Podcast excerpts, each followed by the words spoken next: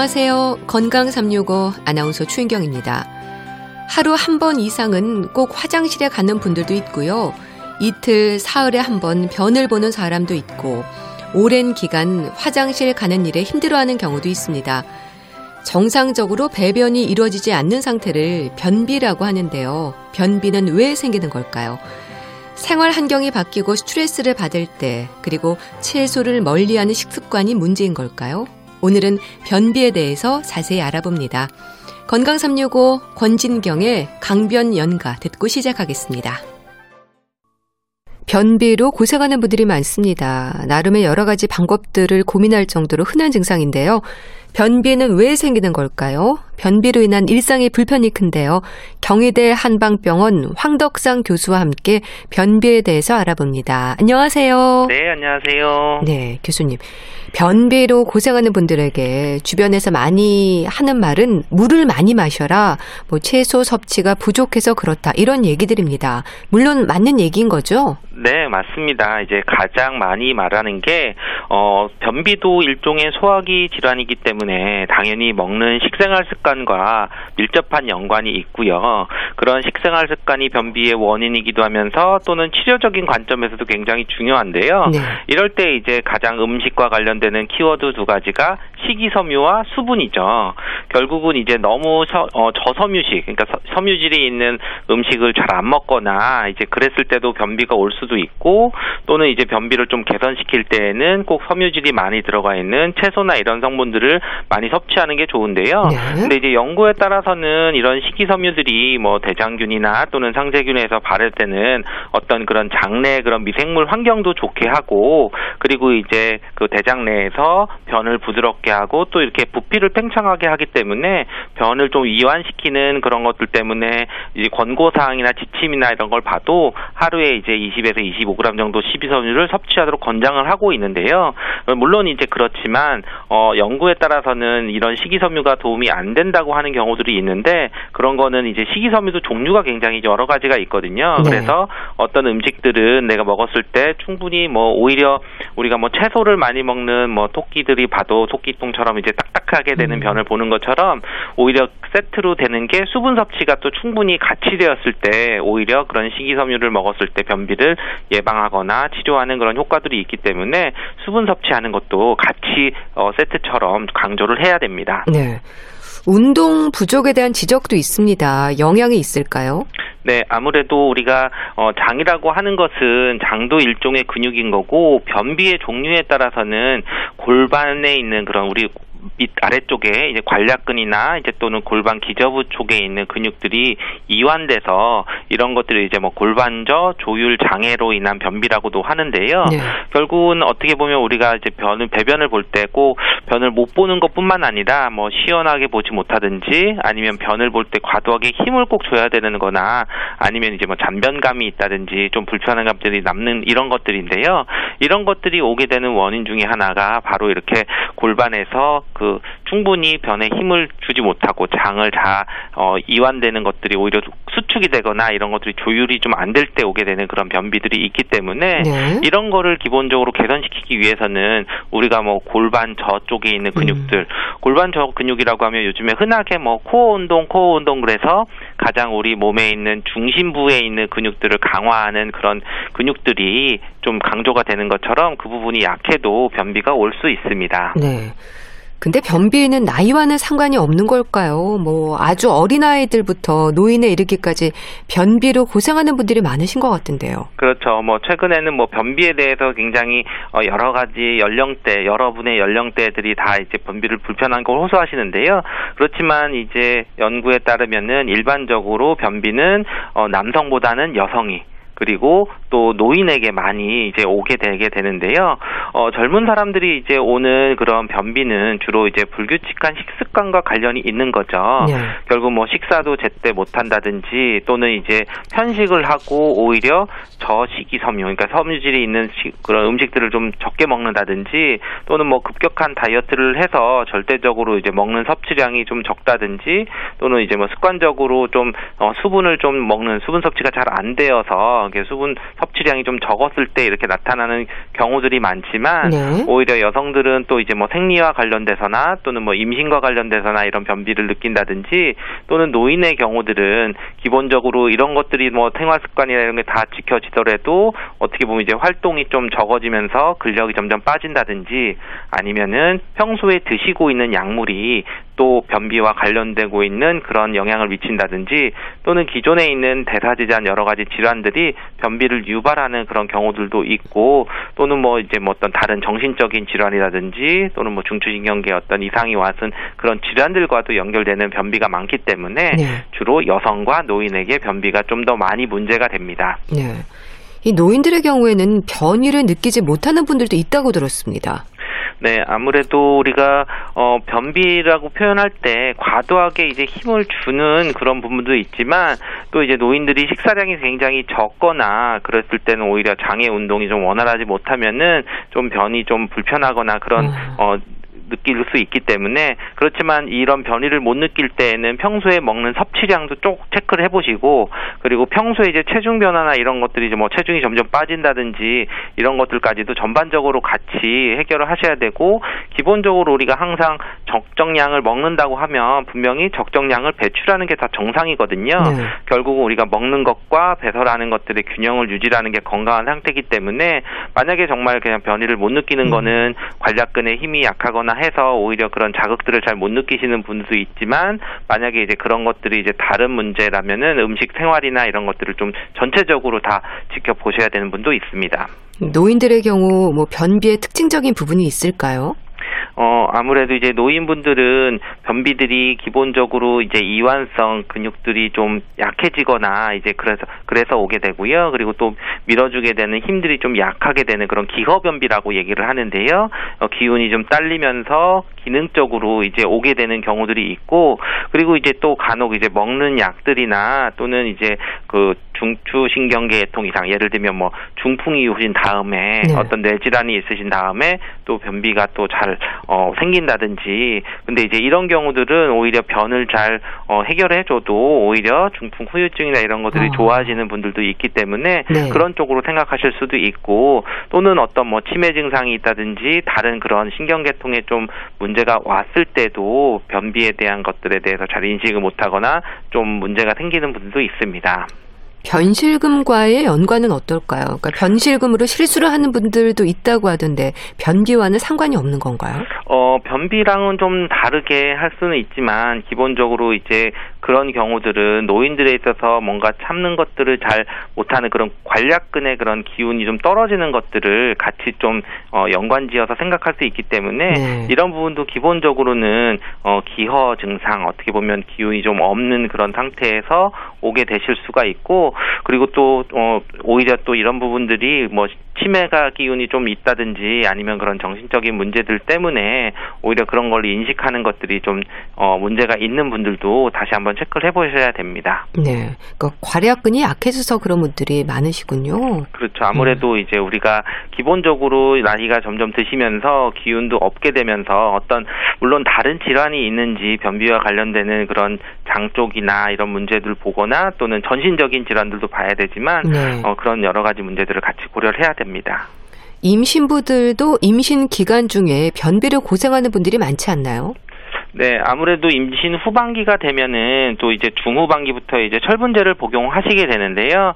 철분제를 복용할 때 가장 이제 같이 나타날 수 있는 게 변비 증상이고, 그리고 또 이제 임신이라는 것 자체가 우리가 어 그 해부학적으로 봐도 방광이 있고 자궁이 있고 장이 있어서 이렇게 되게 그 골반 골반 안쪽에서 세 개의 장보다가 이렇게 모여 있는데 당연히 이제 아기가 커지면서 자궁이 커지고 그러면서 이제 뒤에 있는 장을 누르게 되기 때문에 구조적으로 이제 장을 눌리게 돼서 오히려 기운이 없거나 또 그럴 때는 골반의 근육들이 힘을 주기 어려워지기 때문에 네. 변비가 이제 오게 되는데요.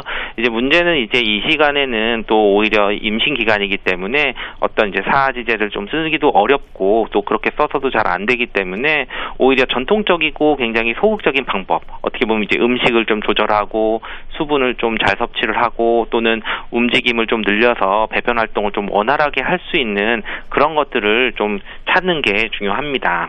그러면 출산을 하고 나서 변비가 좀 나아지기도 하나요? 네, 그렇죠. 기본적으로는 당연히 이제 어, 장을 누르고 있거나 하는 자궁 상태가 개선이 되고 자궁도 수축을 하세 원상태로 되고 골반에 있는 기저부에 있는 그런 근육들도 회복이 다 되기 때문에 그런 변비들은 자연스럽게 좋아지는 분들도 있습니다.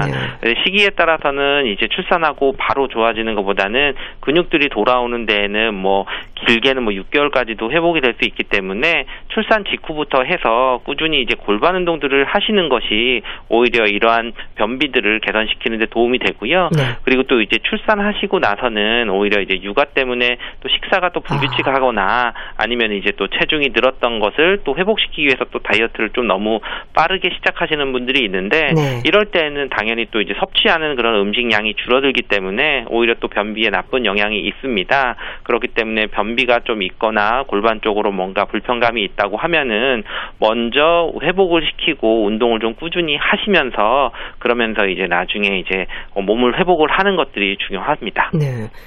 그런데 변비에 대한 기준이 있지 않습니까? 사람마다 화장실에 가는 횟수는 다를 수 있다고 들었거든요. 그렇죠. 기본적으로 의학적으로 뭐 주로 이제 변비라고 하면은 뭐한 3, 4일에 한 번 미만으로 가는 경우 그러니까 일주일에 두 번 정도 미만으로 가는 경우들은 변비라고도 얘기를 하는데요.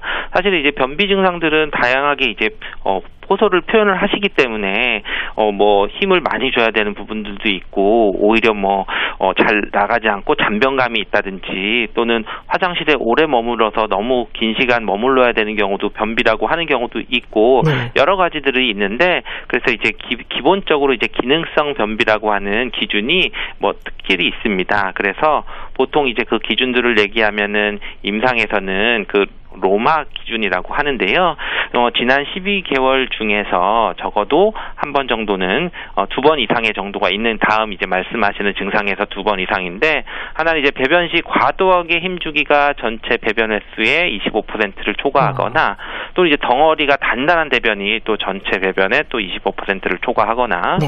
때는 배변 후 잔변감이 전체 배변 횟수의 또 25%를 초과하거나 또 배변 시 항문 폐쇄감이 또 음. 전체에서 뭐 25% 그리고 이제 배변을 돕기 위해서 약간 수조작이 필요한 경우들이 또 뭐 25% 이상이 되는 경우들이 이런 것들이 좀 나타나는 것들이 두 개 이상의 증상들이 있을 때 기능성 변비라고 진단을 하게 되는데요. 네. 물론 이런 것들이 뭐 한 3개월 정도 이상이 지속이 됐을 때 오히려 변비라고 해서 어떤 이러한 증상도 있지만 이것이 지속되는 그런 3개월이라고 하는 그런 기간들에 따라서 정확히 이제 변비를 진단을 하게 됩니다. está. 체질과는 어떨까요? 변비가 심한 체질이 있다는 말도 하던데 맞는 얘기입니까?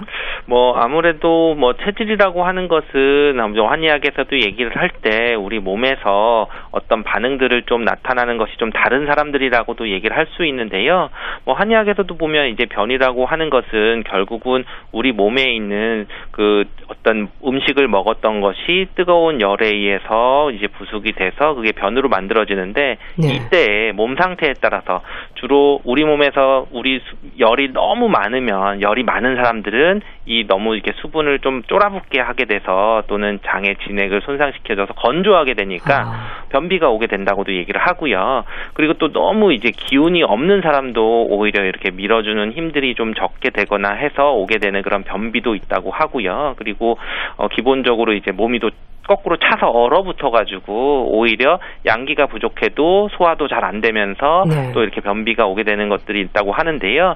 결국은 어떤 체질이라기보다는 내 몸 상태가 열이 많은지 음. 또는 수분이라고 하는 진액이 쫄아붙어 있는 그런 상태는 아닌지 또는 기운이 너무 부족해도 또 변비가 오게 되는 그런 것들이 있어서 네. 여러 가지 내 몸의 지금 현 상태를 반영하는 것이 지금의 뭐 변 상태고 변비에 따라서 그걸 판단할 수 있다고 봅니다. 네. 변을 보기 위해서 일부러 아주 차가운 음료를 마셔서 장을 자극하는 분들도 있습니다. 괜찮을까요? 어, 기본적으로 좀 주의하시는 게 좋다고 얘기를 하는데요. 왜냐하면 결국 이제 물론 이제 변비에서 차가운 음식을 먹어서 변을 보는 거는 장을 정말 강한 자극을 줘서 그거는 어, 건강하게 장이 돌아오는 것들은 아니라고 보거든요. 결국 이제 장이라고 하는 것도 우리 몸에서 소화기 계통 중에 하나고 소화가 잘 이루어지는 데에는 아주 차가운 음식을 급격하게 먹어서 나오는 거는 오히려 이제 병을 유발을 해서 변을 보는 거기 때문에 네. 그런 것은 장기 장기적으로 좋지는 않고 기본적으로 소화기 계통이나 비위 계통의 건강을 위해서는 음. 좀 따뜻한 물을 먹게 하거나 또는 배를 따뜻하게 해주는 것이 기본적으로 좋다는 거는 뭐 잘 알려져 있기 때문에 네. 기본적으로 이제 너무 자주 이런 방법을 극단적으로 쓰는 것은 우리가 뭐 설사약을 계속 먹으면서 음. 변비를 치료했다가는 네. 나중에 이제 다른 문제가 생기거나 오히려 변비가 더 악화될 수 있기 때문에 주의하시는 게 좋습니다. 네. 너무 장을 자극하는 것도 안 좋은 거군요. 그렇죠. 화장실에 앉아서 배를 웅크리거나 시계 방향으로 마사지를 하는 분들도 있는데 이건 어떨까요? 네, 이거는 사실 배변 자세가 변비에 굉장히 도움이 될 수 있습니다. 어떤 다른 뭐 약을 쓰거나 뭐 치료적인 부분이 필요하지 않고 일시적으로 변비가 왔을 때는 이런 경우도 도움이 되는데요. 우리가 보통 이제 허리를 이제 15도 정도 앞으로 굽히고 그리고 이제 우리가 뭐 좌변기에 앉았을 때 뭐 발 밑에 발 받침대 같은 거를 좀 줘서 오히려 약간 이제 허리를 구부리고 앉아 있을 때에는 실제로 해부학적으로 봐도 그 직장지 이렇게 펴져 있죠 굽혀져 있던 예. 것을 좀 이렇게 열리게 아. 하면서 뭐 출구 폐쇄형 변비한테 효과가 좋다고 하는데 뭐 이 자세가 우리 왜 로댕에 생각하는 사람 자세 음. 자세가 있으면은 이렇게 해부학적으로도 좋고 또 아랫배에 힘을 줄 수 있기 때문에 기본적으로 도움이 되고요. 네. 그리고 이제 시계 방향으로 마사지 하는 그런 것도 오히려 노인성 변비에 있어서의 효과가 있다고 하는 연구 결과도 있기 때문에 어떻게 보면 이런 마사지들이 뭐 음식이나 뭐 수분 섭취 이런 것보다도 효과적인 분들 이 있을 수 있습니다. 네.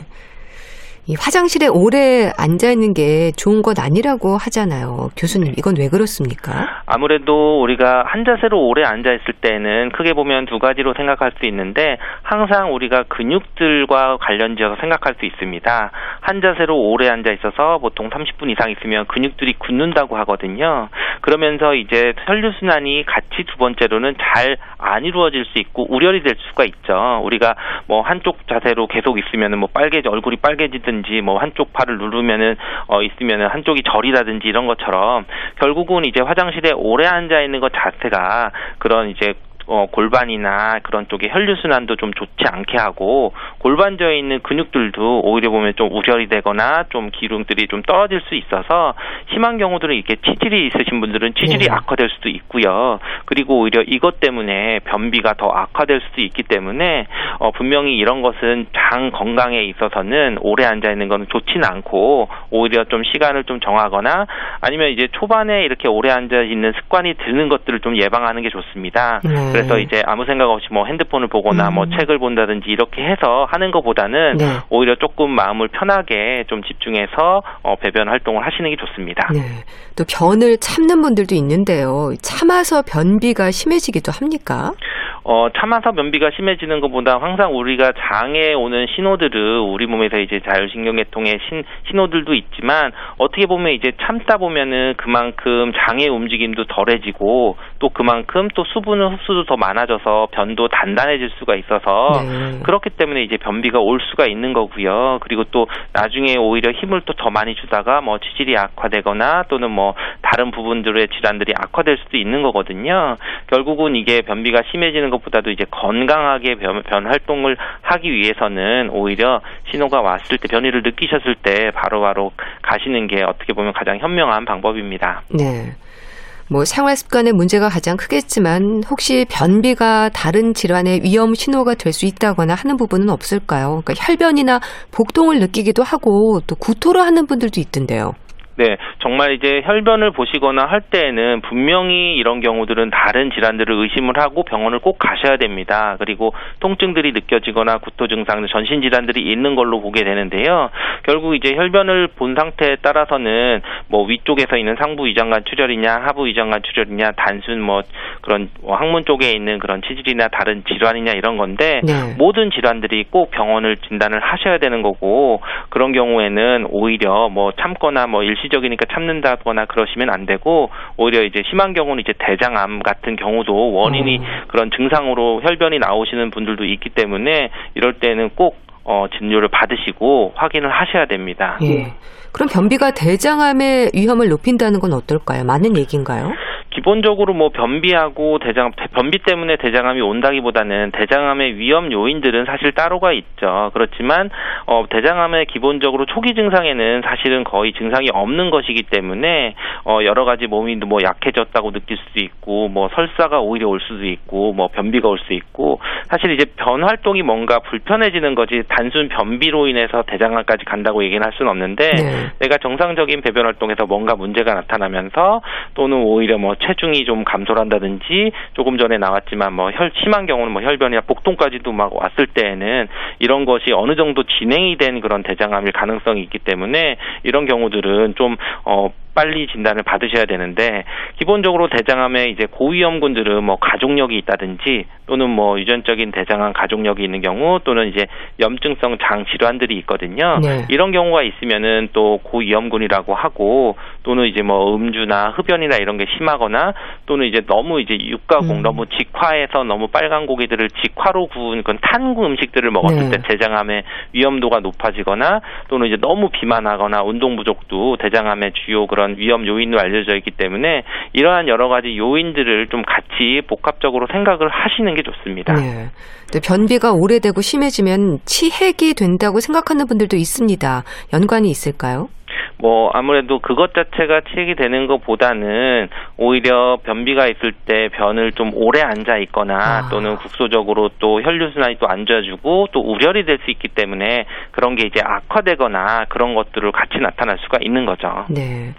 이 변비로 고생하는 분들을 보면요. 변의 굵기도 다르고요. 또 설사와 변비를 반복하는 경우도 있던데 이건 왜 그렇습니까? 네, 이런 경우는 뭐 변비라기보다는 뭐 과민성 장 증후군이라고도 하죠. 뭐 과민성 장 증후군의 대표적인 증상이 사실 이 복통과 배변 습관의 변화거든요. 네. 이런 복통은 당연히 이제 뭐 장의 경련으로 해서 이렇게 뭐 나타날 수가 있는 건 통증이 있는 거고 근데 이제 배변 습관의 경우는 오히려 변비만 나타나는 게 아니라 설사가 이제 반복적으로 이제 나타나서 변비도 되었다가 또 변비약을 쓰면 또 오히려 설사가 되고 굉장히 이제 불편해가지고 어 이게 보게 되는데요. 이럴 때 과민성 장중의 설사는 물 같은 설사는 아니고 적은 양의 물분 변 상태를 보고 또 이제 복통이 있어도 뭐 배변 후에는 이제 소, 호실이 소전이 되고 소실이 네. 되는 그런 상태들이 있어서 이것은 변비랑은 좀 다르게 과민성 장 증후군 증상으로 보셔야 됩니다. 변의 색이나 모양은 어떨까요? 살펴야 하는 부분일까요? 그렇죠. 아무래도 이제 변 모양에 따라서 변이 딱딱하냐 아니면 묽으냐 이런 거에 따라서 우리가 장을 얼마나 신속하게 통과했느냐, 장이 원활하게 잘 되고 있느냐 이런 것들을 좀 추측할 수 있는 부분이고요. 그리고 이제 뭐 변 색깔에 따라서도 어떻게 보면 이제 혈변을 보게 되면 뭐 빨간 것들이 있으면은 뭐 항문 근처에 있는 그런 출혈이 있는 거지만 또 이제 검은 혈을 본다 그러면은 이제 상부 위장관 그래서 조금 멀리 떨어져 있는 곳에 어떤 소화기관에 그런 출혈이 있는 경우는 또 검은색 혈변을 보게 되거든요. 네. 이제 두 가지 다 모두 어 빨리 신속하게 이제 검사를 받거나 치료를 받아야 되시는 그러한 어 그것을 알 수 있게 되는 거고요. 네. 또는 이제 뭐 변 색깔이 뭐 이제 녹색이나 이런 것들이 좀 끼면은 장을 좀 빨리 지나가게 됐다든지 또는 뭐 노란색이 나오면은 우리 흡수 장애가 있거나 하는 경우들을 좀 예측할 수 있거든요. 결국은 이제 우리가 항상 어 매일매일 변을 보거나 하는 것들 은 뭐 특별히 검사를 하거나 이런 거는 아니기 때문에 평소에 이제 내가 정상적으로 잘 보는지 변 상태는 또 괜찮은지 이런 것들에 따라서 나의 장 건강을 좀 어느 정도 추측할 수 있는 거죠. 네. 변비 치료에 도움이 되는 차나 음식 어떤 게 있을까요? 기본적으로 음식은 뭐 식이섬유 전체적인 것들 그냥 골고루 드신다고 생각을 하시면 됩니다. 네. 어 그리고 이제 음식 중에서는 가장 이제 변비에 그래도 효과가 있다고 하는 것들이 뭐 보통 이제 뭐 푸른 과일 뭐 자두 종류 중에 있는 푸른 주스 뭐 이런 것들이 연구나 이런 거에 따라서 뭐 배변 효과나 변비나 이런 것들에 좀 도움이 된다고 해서 뭐 네. 뭐 푸른 주스 뭐 200ml 이상을 음. 섭취를 하게 했을 때 좋다는 얘기도 있고요. 또 어떤 연구는 이제 키위를 하루에 뭐 아침 저녁으로 뭐 두 번 정도 먹었더니 오히려 배변 횟수나 배변 시 불편감들이 좀 개선이 됐다고 하는 그런 것들도 있기 때문에 기본적인 그런 섬유질이 많은 뭐 채소나 뭐 과일 종류들을 좀 섭취를 뭐 꾸준히 하시는 것도 좋고 항상 이제 수분 섭취하는 거는 좀 신경을 써서 하루에 뭐 1.5에서 2리터 정도. 그러니까 매일 한 6잔에서 한 8짤 정도를 어. 좀 어, 습관적으로 좀 드시는 것도 좋은 방법일 수 있습니다. 네, 알겠습니다. 자, 오늘은 변비에 대해서 알아봤는데요. 경희대 한방병원 황덕상 교수와 함께 했습니다. 말씀 잘 들었습니다. 감사합니다. 감사, 감사합니다. 김종서의 겨울비 듣고 다시 오겠습니다.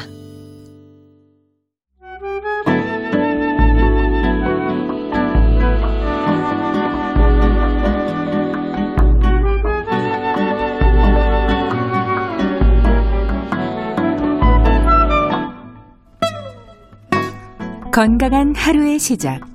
KBS 라디오 건강 365. 최윤경 아나운서의 진행입니다.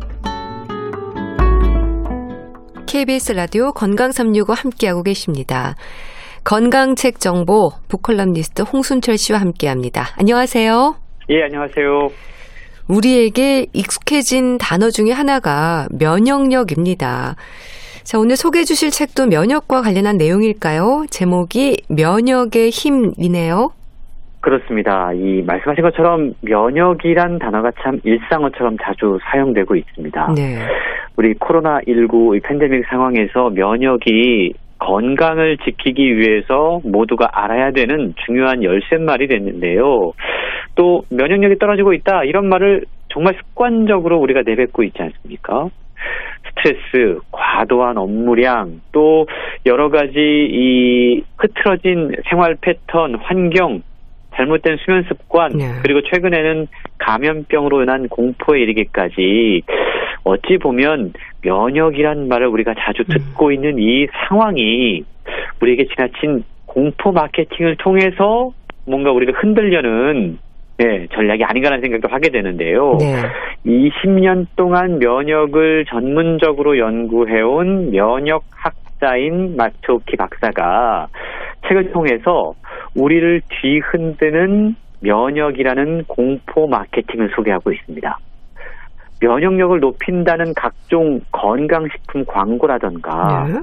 또 비과학적인 정보들이 유행처럼 번지고 있다라고 지적해요. 어, 그런데 정보는 넘치지만 정작 이러한 것들이 진실과 거짓의 구별 없이 마구 사용되고 있다는 거죠. 네. 그때 그때 좋다라는 식품이 달라지는 것, 유행처럼 바뀌는 이 현실을 책을 통해 경고하고 있는데요. 책은 면역이란 무엇인가로 시작하는 기초적인 과학적인 질문으로 시작을 해서 네. 면역을 둘러싼 각종 오해와 진실을 명쾌하게 밝혀내고 있는데요. 요즘 백신과 관련해서도 여러 말들이 많습니다. 그래서 책에는요, 이 백신 접종, 백신의 진실은 무엇인가? 라는 질문, 그리고 저탄 고지 식단 요즘 많이들 하고 있는데, 네. 이게 과연 면역에 도움이 될까라는 질문, 네. 또 다이어트 하면서 뭐 일, 일식, 단식 이야기 많이 하잖아요. 이것과 면역이 어떤 관련이 있을지, 그리고 면역 증강 식품은 실제로 존재하는지, 면역 증강 식품이요. 어. 예. 또 많은 분들이 그런 의문점을 갖고 있습니다. 이 면역력은 선천적인 것이다. 아. 아니다. 후천적으로 얼마든지 면역력을 기를 수 있다라고 생각하는데 네. 과연 어떤 게 맞는 건지. 또 임신기, 유아기, 성장기, 성인기 한 사람의 삶에 있어서 여러 시기를 거치게 되는데 그 가운데 면역에 있어서 결정적인 시기는 언제인지 네. 정말 면역에 대한 다양한 궁금증을 책을 통해 해소해 주고 있습니다. 네. 참 그렇게 면역력을 키워야 한다는 말이 상식처럼 이어지면서 다양한 건강 기능 식품이나 보조제들이 많이 나오고 있는데요. 근데 어디까지 믿어야 할지도 고민이 되고 혼란스럽기까지 하잖아요. 그렇습니다. 실제로 어 뭐 약국 가 보시면 면역이라고 하는 단어를 너무나 흔하게 접하게 돼요. 네. 예를 들자면 뭐 수면에 도움이 되는 땡땡이라든가 항산화 효과가 있는 땡땡이라든가 암을 예방하는 무엇 무엇이라든가 네. 면역력을 강화하는 땡땡이라든가 아, 사실 미디어에서 쏟아지는 정보들이 정말 많고 우리는 그 말을 믿으면서 그냥 수동적인 선택을 하고 있다라고 책은 지적하고 있는 거죠. 요즘 건강 정보 프로그램이 나오고 거기에서 어떤 영양소나 음식을 소개하면 희한한 게 바로 옆 채널에서 예. 홈쇼핑에서 그 제품을 팔고 있어요. 아, 맞아요. 이, 런 일이 참 낯선 일이 아니다라고 책은 이야기하고 있는데요. 네. 이렇게 공포 마케팅으로부터 우리 자신을 보호하고 건강을 지키기 위해서 우리에게 가장 필요한 일은 정말 과학적인 관점에서 아주 면밀하게 면역에 접근하는 것이다라고 강조하고 있습니다. 네. 면역 증강을 위해서 할 수 있는 생활 방식과 습관들이 있다고 그래요. 그러한 것들도 책에 소개가 되고 있고요. 병에 걸리는 문제는 면역계가 온전한지 아닌지에 따라서 결정된다고 그러죠. 그만큼 건강 유지에 있어서 이 면역력은 가장 귀중한 자산이라고 이야기할 수 있는데요. 네. 뿐만 아니고 면역을 일컬어서 제2의 두뇌라고까지 이야기합니다. 제2의 두뇌라고요. 그렇습니다. 신체 내부와 주변에서 정보를 건져서 우리의 뇌로 보내는 상당히 특화된 생체 네트워크가 바로 면역이라는 거죠. 아. 우리가 몸을 웅크리거나 떨거나 잠이 드는 것처럼 간단한 행동도 밖에서의 어떠한 병균의 침입, 감염에 대응하는 아주 구체적이고 이로운 반응일 수 있다라는 점을 기억을 해야 되는데요. 네. 또한 가지 흥미로운 점은 면역계가 우리의 행동 방식뿐만이 아니고 우리의 생각하는 방식, 감정 방식, 그리고 내가 누구인가에 관해서도 꽤 깊이 관여할 정도로 우리에게 정신 건강, 마음 건강에 있어서 아주 중요한 역할을 하고 있다고 그럽니다. 네. 면역이 참 중요한 역할을 하는데 또 면역과 관련해서 요즘 코로나19 백신 접종도 빼놓을 수가 없습니다. 책에서도 언급하고 있나요? 예, 이 코로나19 백신 접종과 관련한 논란이 정말 한창인데요. 예.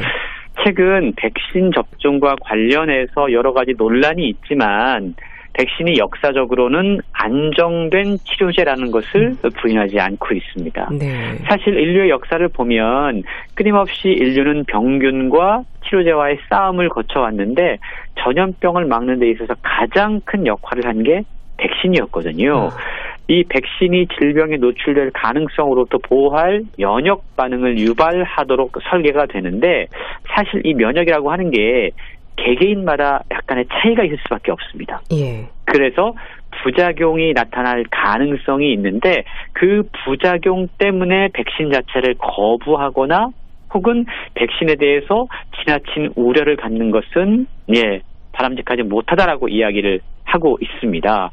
우리가 백신 접종의 중요성을 이야기할 때 핵심 개념이 집단 면역이라고 하는 거잖아요. 집단 면역이요. 음. 예, 그러니까 인구 전체에 대해서 병원 병원군의 접근을 차단한다라는 건데 네. 이 집단 면역은 많은 분들이 백신을 맞게 되면 전체적으로 갖게 되는 건데요.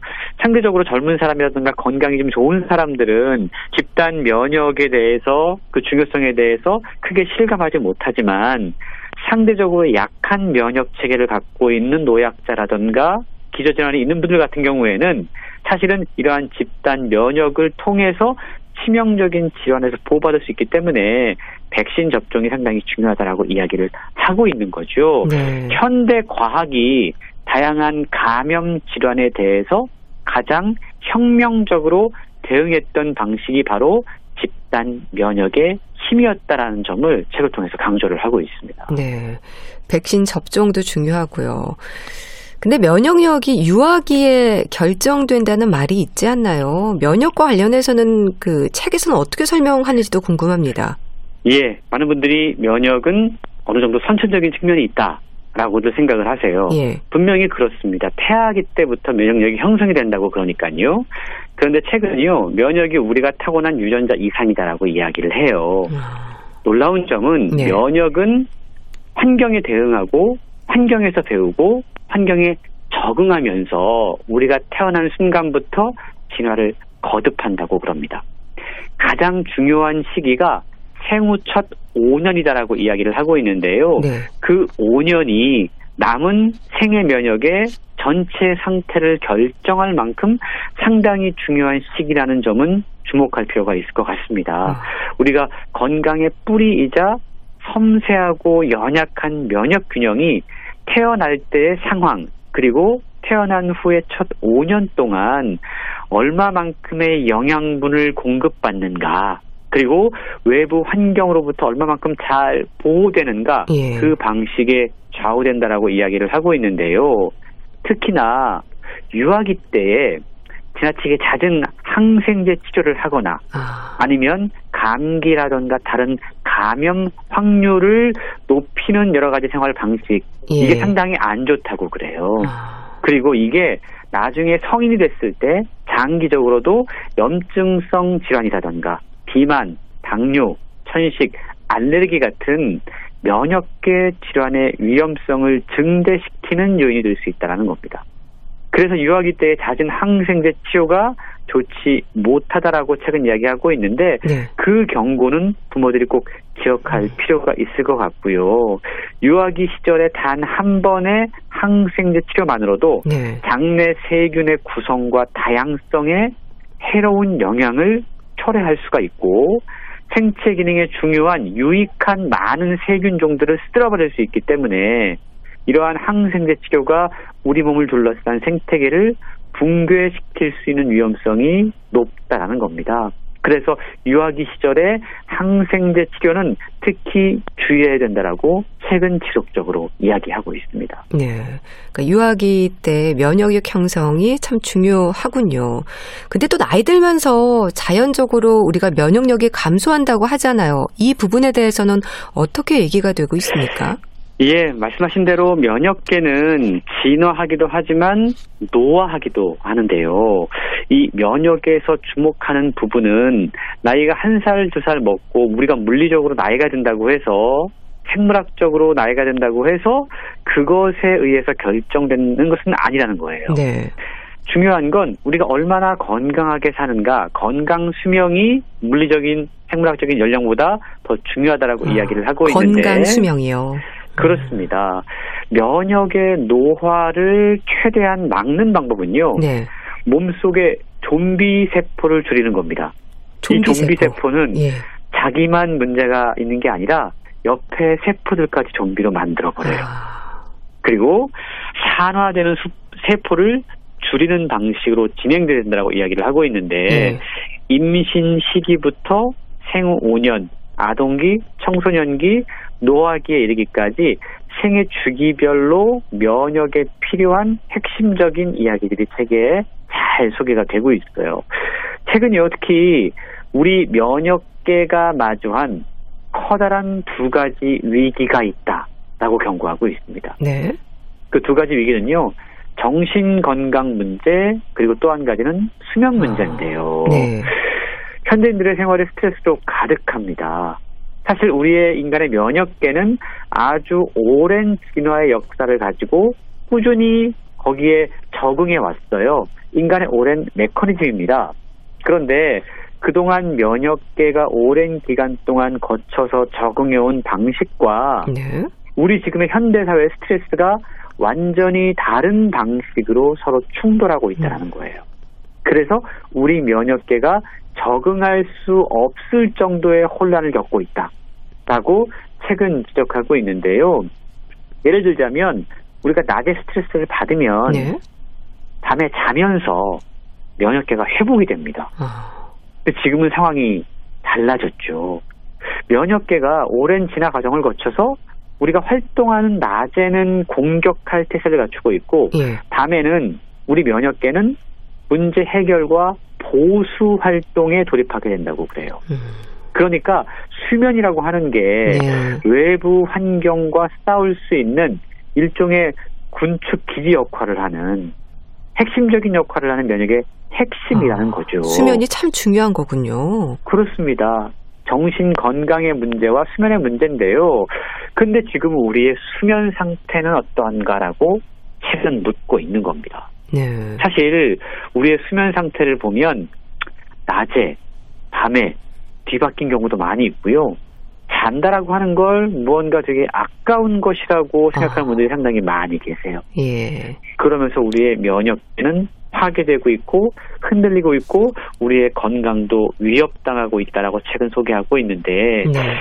팬데믹, 봉쇄 이러한 방식으로 인해서 우리의 생활 방식이 급 갑작스럽게 바뀌어야 하는 변화의 시기를 우리는 지금 맞이했습니다. 저자는요, 오히려 이러한 시기가 건강에 유익하지 않았던 생활 습관들을 인식하고 고칠 수 있는 기회가 되어야 된다고 강조하고 있는데요. 네.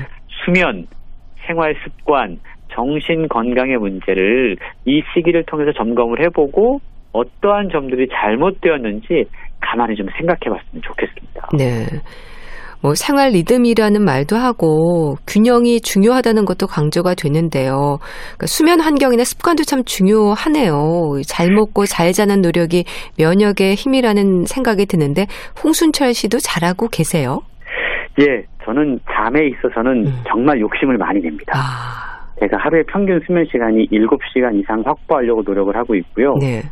어떻게 해서든 그 생활 습관을 예, 유지하려고 정말 많은 노력을 하, 예, 노력들을 하고 있는데 일단 잠을 기준으로 저의 이 하루를 설계를 하거든요. 네. 왜냐하면 하루 잠이 흐트러지면 그 다음날 생활 리듬이 엉망이 되어버리더라고요. 그리고 맞아요. 그 여파가 너무 오랫동안 가다 보니까 어떻게든 수면 예, 예, 이 시간을 확보하기 위한 노력들을 하고 있고 네. 어찌 보면 그것이 제가 다른 특별한 운동을 많이 열심히 하지 음. 않음에도 불구하고 건강을 유지할 수 있는 그런 비결이 아닐까라는 생각을 책을 읽으면서 해봤습니다. 네. 나 자신의 정신 건강 문제와 수면 문제를 들여다볼 필요가 있다는 생각이 드네요. 자, 건강책 정보 오늘은 면역의 힘 소개해 주셨는데요. 잘 들었습니다. 북콜럼니스트 홍순철 씨 감사합니다. 네, 감사합니다. 김광진의 눈이 와요 보내드리면서 인사드릴게요. 건강365 아나운서 최인경이었습니다. 고맙습니다.